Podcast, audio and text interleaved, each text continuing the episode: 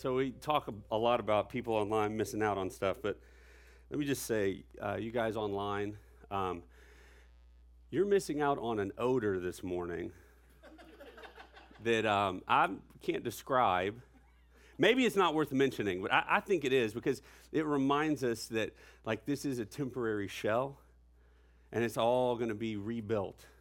And sometimes Satan brings up those stinky things in your life, and you can just remind him, God's doing a work in me. I'm not complete yet.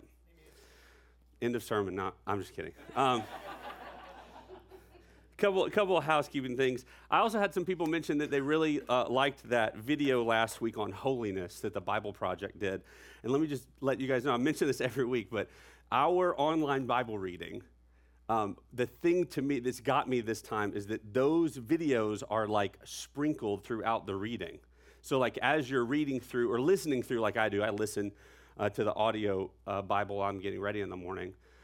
At the beginning of every book of the Bible, you have the Bible Project introduction to that book. And then, whenever biblical themes come up in the text, you have like that, that video. That video on holiness was one of the videos uh, that they showed. I think it was in the book of Genesis. So, uh, we would love for you to be part of that. The group is growing. Uh, we started in March, but being behind is like the best part, where you just get like to catch up and see really big chunks of scripture. So, uh, tinyurl.com forward slash CPC Bible 22 if you want to join the group um, and get on that. It's, um, it's really, really great. Um, so, all right, back to today. Today's the last sermon in our series, uh, Illuminate, and today it's going to be about um, your reaction uh, to what we talked about the last two weeks. And the whole point is for us to be the light. Um, two weeks ago, we, we talked about what the astronauts were talking about today this whole idea of like in the beginning, God said, Let there be light. There was light. Um, and we can see that light, the light of creation in the cosmic background. Like we showed that the first week, that that light is still present uh, in the world today, that light of creation. And that act of creation uh, was was the illustration we used that first week for the fact that God is desiring uh, to bring His light into your darkness, uh, to add structure and purpose into your formless, void world, and to move all chaos uh, to harmony. And we had that great um, communion thought from Libby last week along those same lines. So um, to get started, let me put my glass, push my glasses up because uh, I'm about to get nerdy for a second. Um, the first illustration I want to talk to you guys about is about um, uh, the laws of ther- thermodynamics and entropy. And um, we have four laws of thermodynamics. You might have heard them, they're popular. Um, most of the time, people think of them as falling into the realm of physics. They're a little bit of physics, a little bit of statistics, so I'm qualified to talk about them this morning. Um, first law. So, you're probably familiar with it. There are four. They're called the zero law, first law, second law, third law. I know that's confusing. Most science is. The first law of thermodynamics and the second law are the ones I want to focus on today. The first law is probably the most familiar. That says that energy can't be created or destroyed, it can only change form. And that is a very simplistic way of looking at that law, but that should be something that you've all heard at one point or another. The amount of energy that, that we started with at the beginning, when there was light, at the big, at the big bang, that is the energy that we have. We can't get any more, we can't get rid of any of it. It can just change form, so it can be useful energy or useless energy, depending on the form that it takes. Uh, and then the second law says that um, entropy is always increasing. And that's a little bit more difficult to understand, but you can kind of think about it as um, entropy and energy and heat and light, they're all related. They're all kind of talking about the same thing. And what that means is everything is going from hot to cold, reaching an equilibrium. Everything is going from brightness to darkness. Everything is going from order to disorder. If there is any order in the world, it's moving towards disorder. That is a property of physics. And you see it in the world around you. Let me see, I have some illustrations here. Um, when you are stirring your coffee, right, you pour creamer into your coffee. Maybe you're a black coffee drinker. You just have to imagine, those of us who put, pour cream in. When you stir your coffee, it mixes the creamer into the coffee. It doesn't separate the creamer and the coffee. That's the second law of thermodynamics at play. Uh, another illustration would be uh, in a game of pool. Pool starts in a very ordered state, right? It has the balls in the triangular form, and you hit the cue ball, you add some, some energy into the system, and those balls go everywhere. And it would blow your mind if they bounce, bounce, bounce, bounce, bounce, bounce back into that triangle, right? We're never getting that triangle back. It's going to be disorder on, on, the, on the board. Um, another one would be like our smoke logo that you guys have seen. Um, you would be able to tell if that logo was running backwards because smoke spreads out, it doesn't come back together. You see what I'm saying? So, order is moving to disorder, light is moving to darkness, hot is moving to cold. That is inevitable. And what that means is um, that uh, you can kind of think about heat or light as like the currency of the universe. And the only thing that's certain is death and taxes. And we use that currency to try to get things done. We use the energy or the light to get work done, um, but that's only, only a temporary thing because everything is moving from order to chaos, from light to dark, from hot to cold. Um, and you can see it in your life. You're constantly trying to consume energy until you can't anymore, and then you die. Uh, the same thing is going to happen to the earth. The earth is constantly consuming in, uh, energy or light or heat, however you want to think about it, until one day it doesn't, and then it'll die. The same thing's going to happen to our sun. In fact, the entire universe is moving from order to chaos, from light to dark, from hot to cold, and eventually everything is just going to spread out and become evenly chaotic and cold, and that's called the heat death of the universe. And there's nothing that we can do to stop it.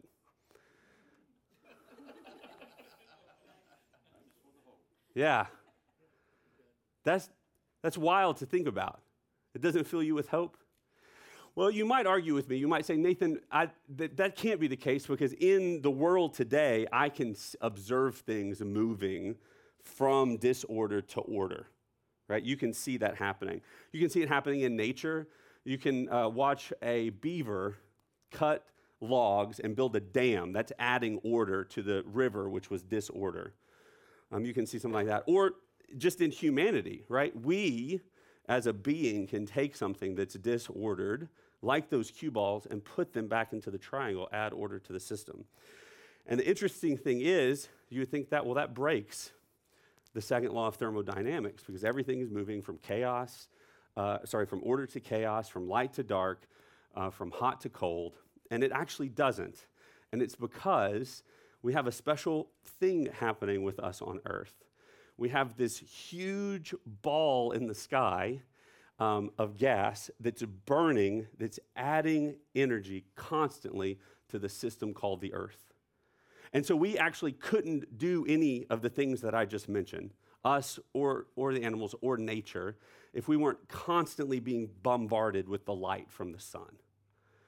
And that light is useful, and we take that light and we do things with it. If you think about it, um, the work that you do is because of the food that you consume, and the food that you consume either consumed light or it ate something that ate light. You guys see how that works? You are using the sun to fuel you as you move things uh, from disorder to order. Uh, the same thing happens um, if you turned on your car, right? Or you, or you flipped on the light.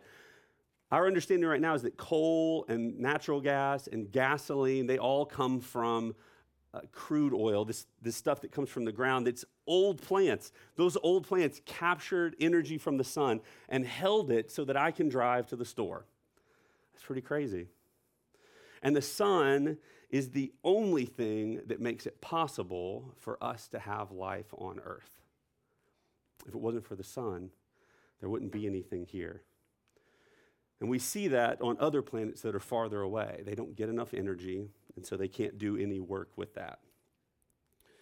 And so, not only has the, the universe been created for us to live in, um, but God has left his fingerprints everywhere. Uh, just like we can't exist without the Son, um, we can't exist without God. And even if we could exist, there wouldn't be really any meaning to our existence. There would be no purpose. There would be no way of doing anything. Um, Paul talks about this in his first letter to the Corinthians. He puts it this way For although there may be so called gods in heaven or on earth, he's talking specifically about food offered to idols.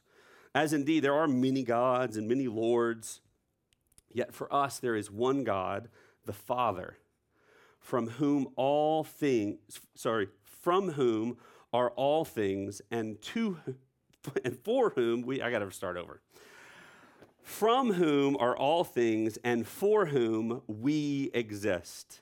And there's one Lord, Jesus Christ, through whom are all things and through whom we exist.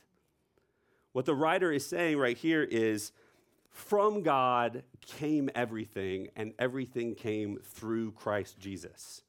And why did that happen? For God. That's it.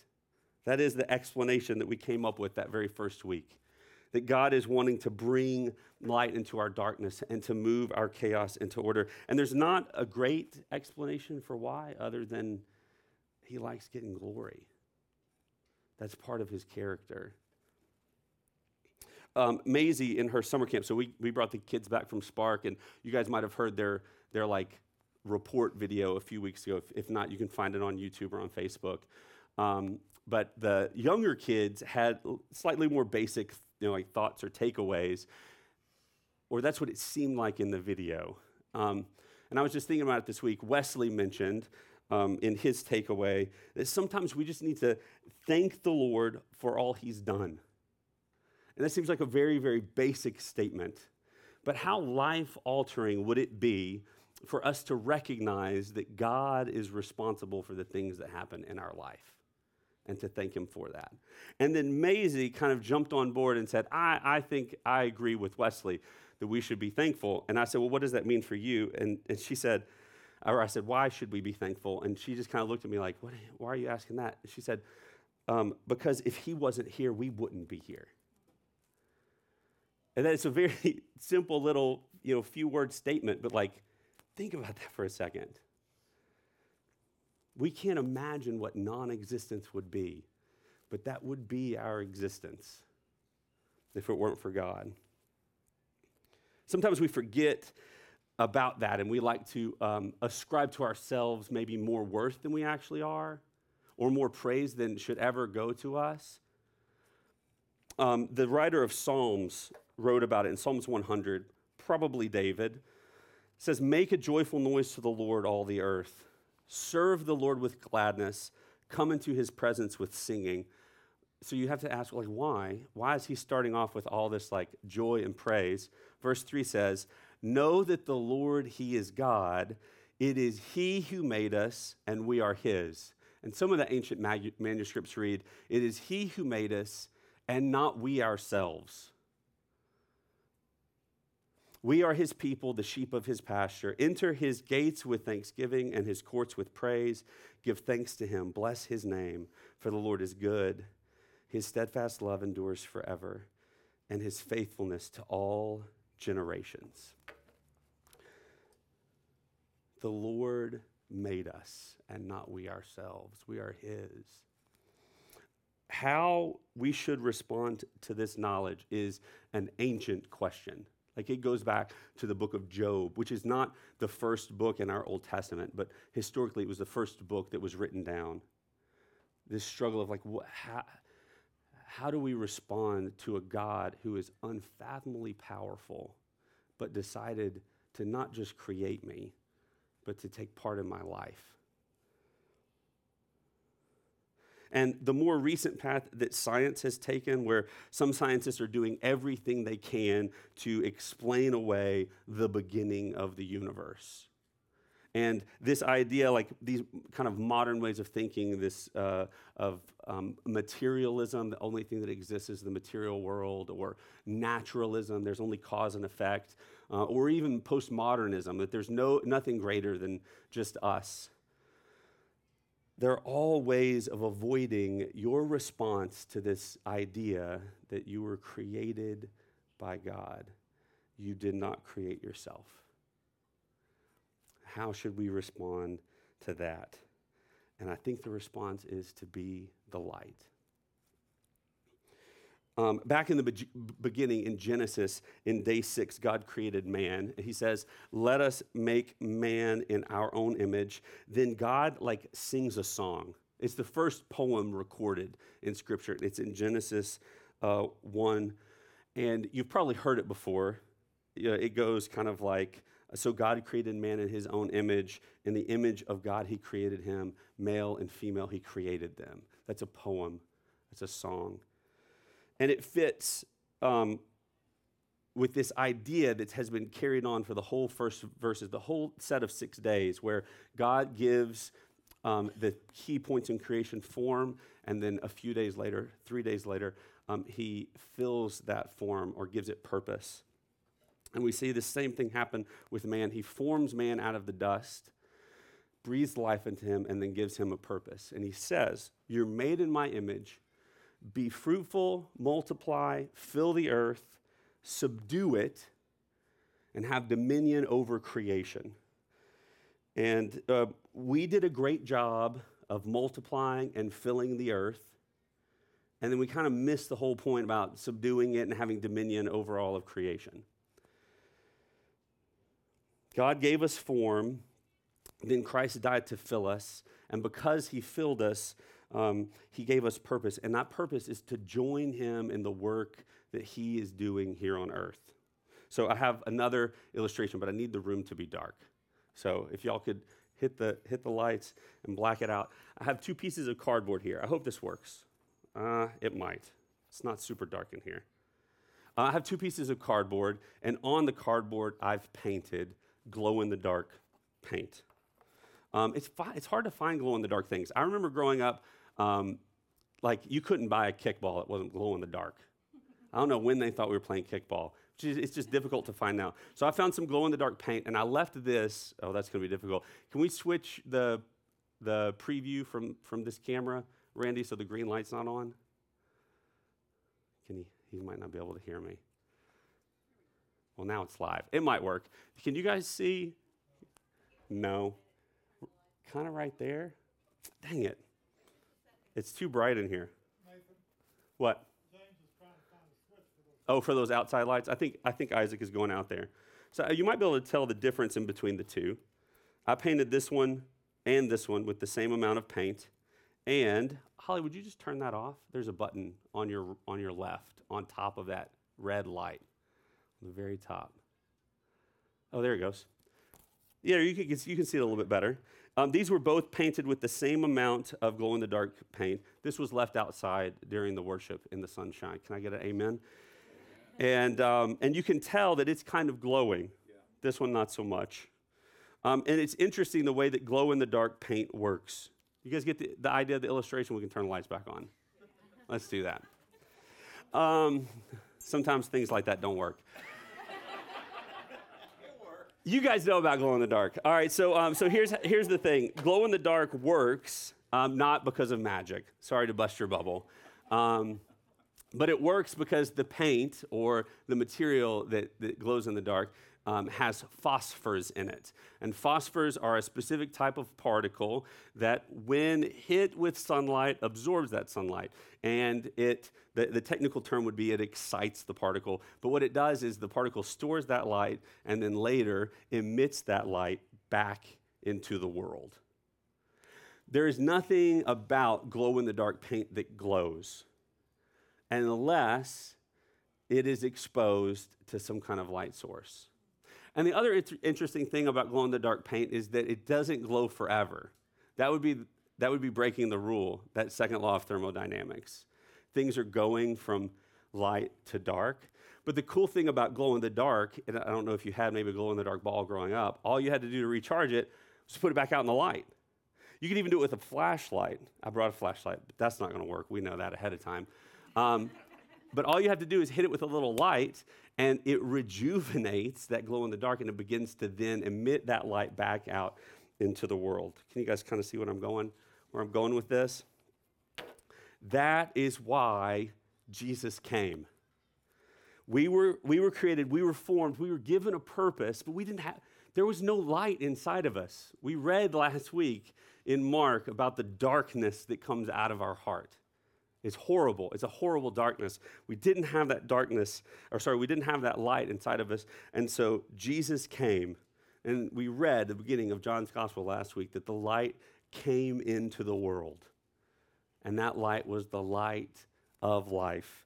Darkness will bow to the light. How exciting is that? I didn't read uh, this last week, but I'd like to read you a bit from Paul's letter uh, to the Colossians. This is Colossians 1 14 through 22. Talking about Jesus, it says, He is the image of the invisible God, the firstborn of all creation. For by him all things were created in heaven and on earth, visible and invisible, whether thrones or dominions or rulers or authorities, all things were created through him and for him. That sound familiar? It kind of sounds like what we read um, at the beginning. And he is before all things, and in him all things hold together. And he is the head of the, the body, the church. He is the beginning, the firstborn from the dead, that in everything he might be preeminent. For in him all the fullness of God was pleased to dwell, and through him to reconcile to himself all things, whether on earth or in heaven, making peace by the blood of the cross. And you, who were once alienated and hostile in mind, doing evil deeds, he is now reconciled in his body of flesh by his death in order to present you holy and blameless and above reproach before him. You guys remember that video about holiness last week? We're set apart, we're clean. We are his light into the world. And it's so interesting, right? You, um, we stare into the dark void of the universe, and from what little we know about it, we know that from science, there is no purpose. It's going from order to chaos, from light to dark, from heat to cold. It's, it's on its way out already. And yet, we try to make up purpose in our life. Have you guys ever looked at like the New York Times bestsellers or Amazon's bestsellers? Like it's just chock full of self help books, right? Your life is miserable, and so you need to try to think of a way to add purpose into your life. It doesn't work because your heart's dark. there's no darkness inside of you to there's no light, I'm sorry, there's no light inside of you to find. And so we have these books like The Lighthouse Effect How Ordinary People Can Have an Extraordinary Impact on the World, or The Lazy Genius, uh, sorry, The Lazy Genius Way Embrace What Matters, Ditch What Doesn't, and Get Stuff Done. Like we have these like books that are trying to just fool yourself long enough to make it through your day. And then try not to think about it when you lay your head on your pillow at night. When in reality, our purpose comes from our Creator. Because we have a Christian response to that same hole in our life. We have books like Rick Warren's Purpose Driven Life, where he talks about these five purposes that he, that he kind of sums things up into. Uh, you were planned for God's pleasure, you were formed for God's family, you were created to become like Christ, you were shaped for serving God and you were made for a mission. All those purposes don't come from inside you, they come from your Creator. I remember back in high school reading uh, John Eldredge's uh, book, uh, Wild at Heart, and he talks about these desires that men have. I don't know if you guys have read that. If, you're a man, you need to read Wild at Heart. And there's some discussion there. I might not agree with everything that he has to say, but this idea that inside of us, um, we have a desire to fight a battle and to live an adventure and to rescue a beauty. That God gave us those because we live in the darkness and we have a desire for light. We live in the chaos. We look inside of us and see the chaos, and yet we're born with a desire for order. He and his wife wrote a similar book. Um, for, for girls, and they have like a similar set of desires, right? To be romanced, um, an irreplaceable role to play, um, beauty all your own to unveil. Like God created creation and then He created us to play a role in that creation. You know, at the end of every day of creation, God says it's good. And then He ends it with, and there was evening, there was morning, day five or whatever. You guys remember we talked about that last week. He didn't say that on day seven. And it's because we're still living out that day. He made all of creation, and, and the penultimate, the cherry on top, was the creation of humanity. And then he invited us into not just a relationship, but a partnership to bring light into his creation. I think that's the coolest part that he placed not just not just created us, but he placed that desire in my heart to walk in purpose. You and you have a desire in you too, and it's from God. Like, do you guys like the, the feeling you get when you do your laundry and you put it all away? Maybe laundry is not your thing. I'm not talking about doing the laundry. I'm talking about the feeling you get when the laundry is done and put away. Or the feeling you get, I got it yesterday, when you finished mowing your grass and you look out there and you've turned chaos into order. God put that desire in your heart. When you go to your job, whatever that job might be, my job is I get to go to the high school during the school year and I get to educate kids. I get to bring their chaos to order.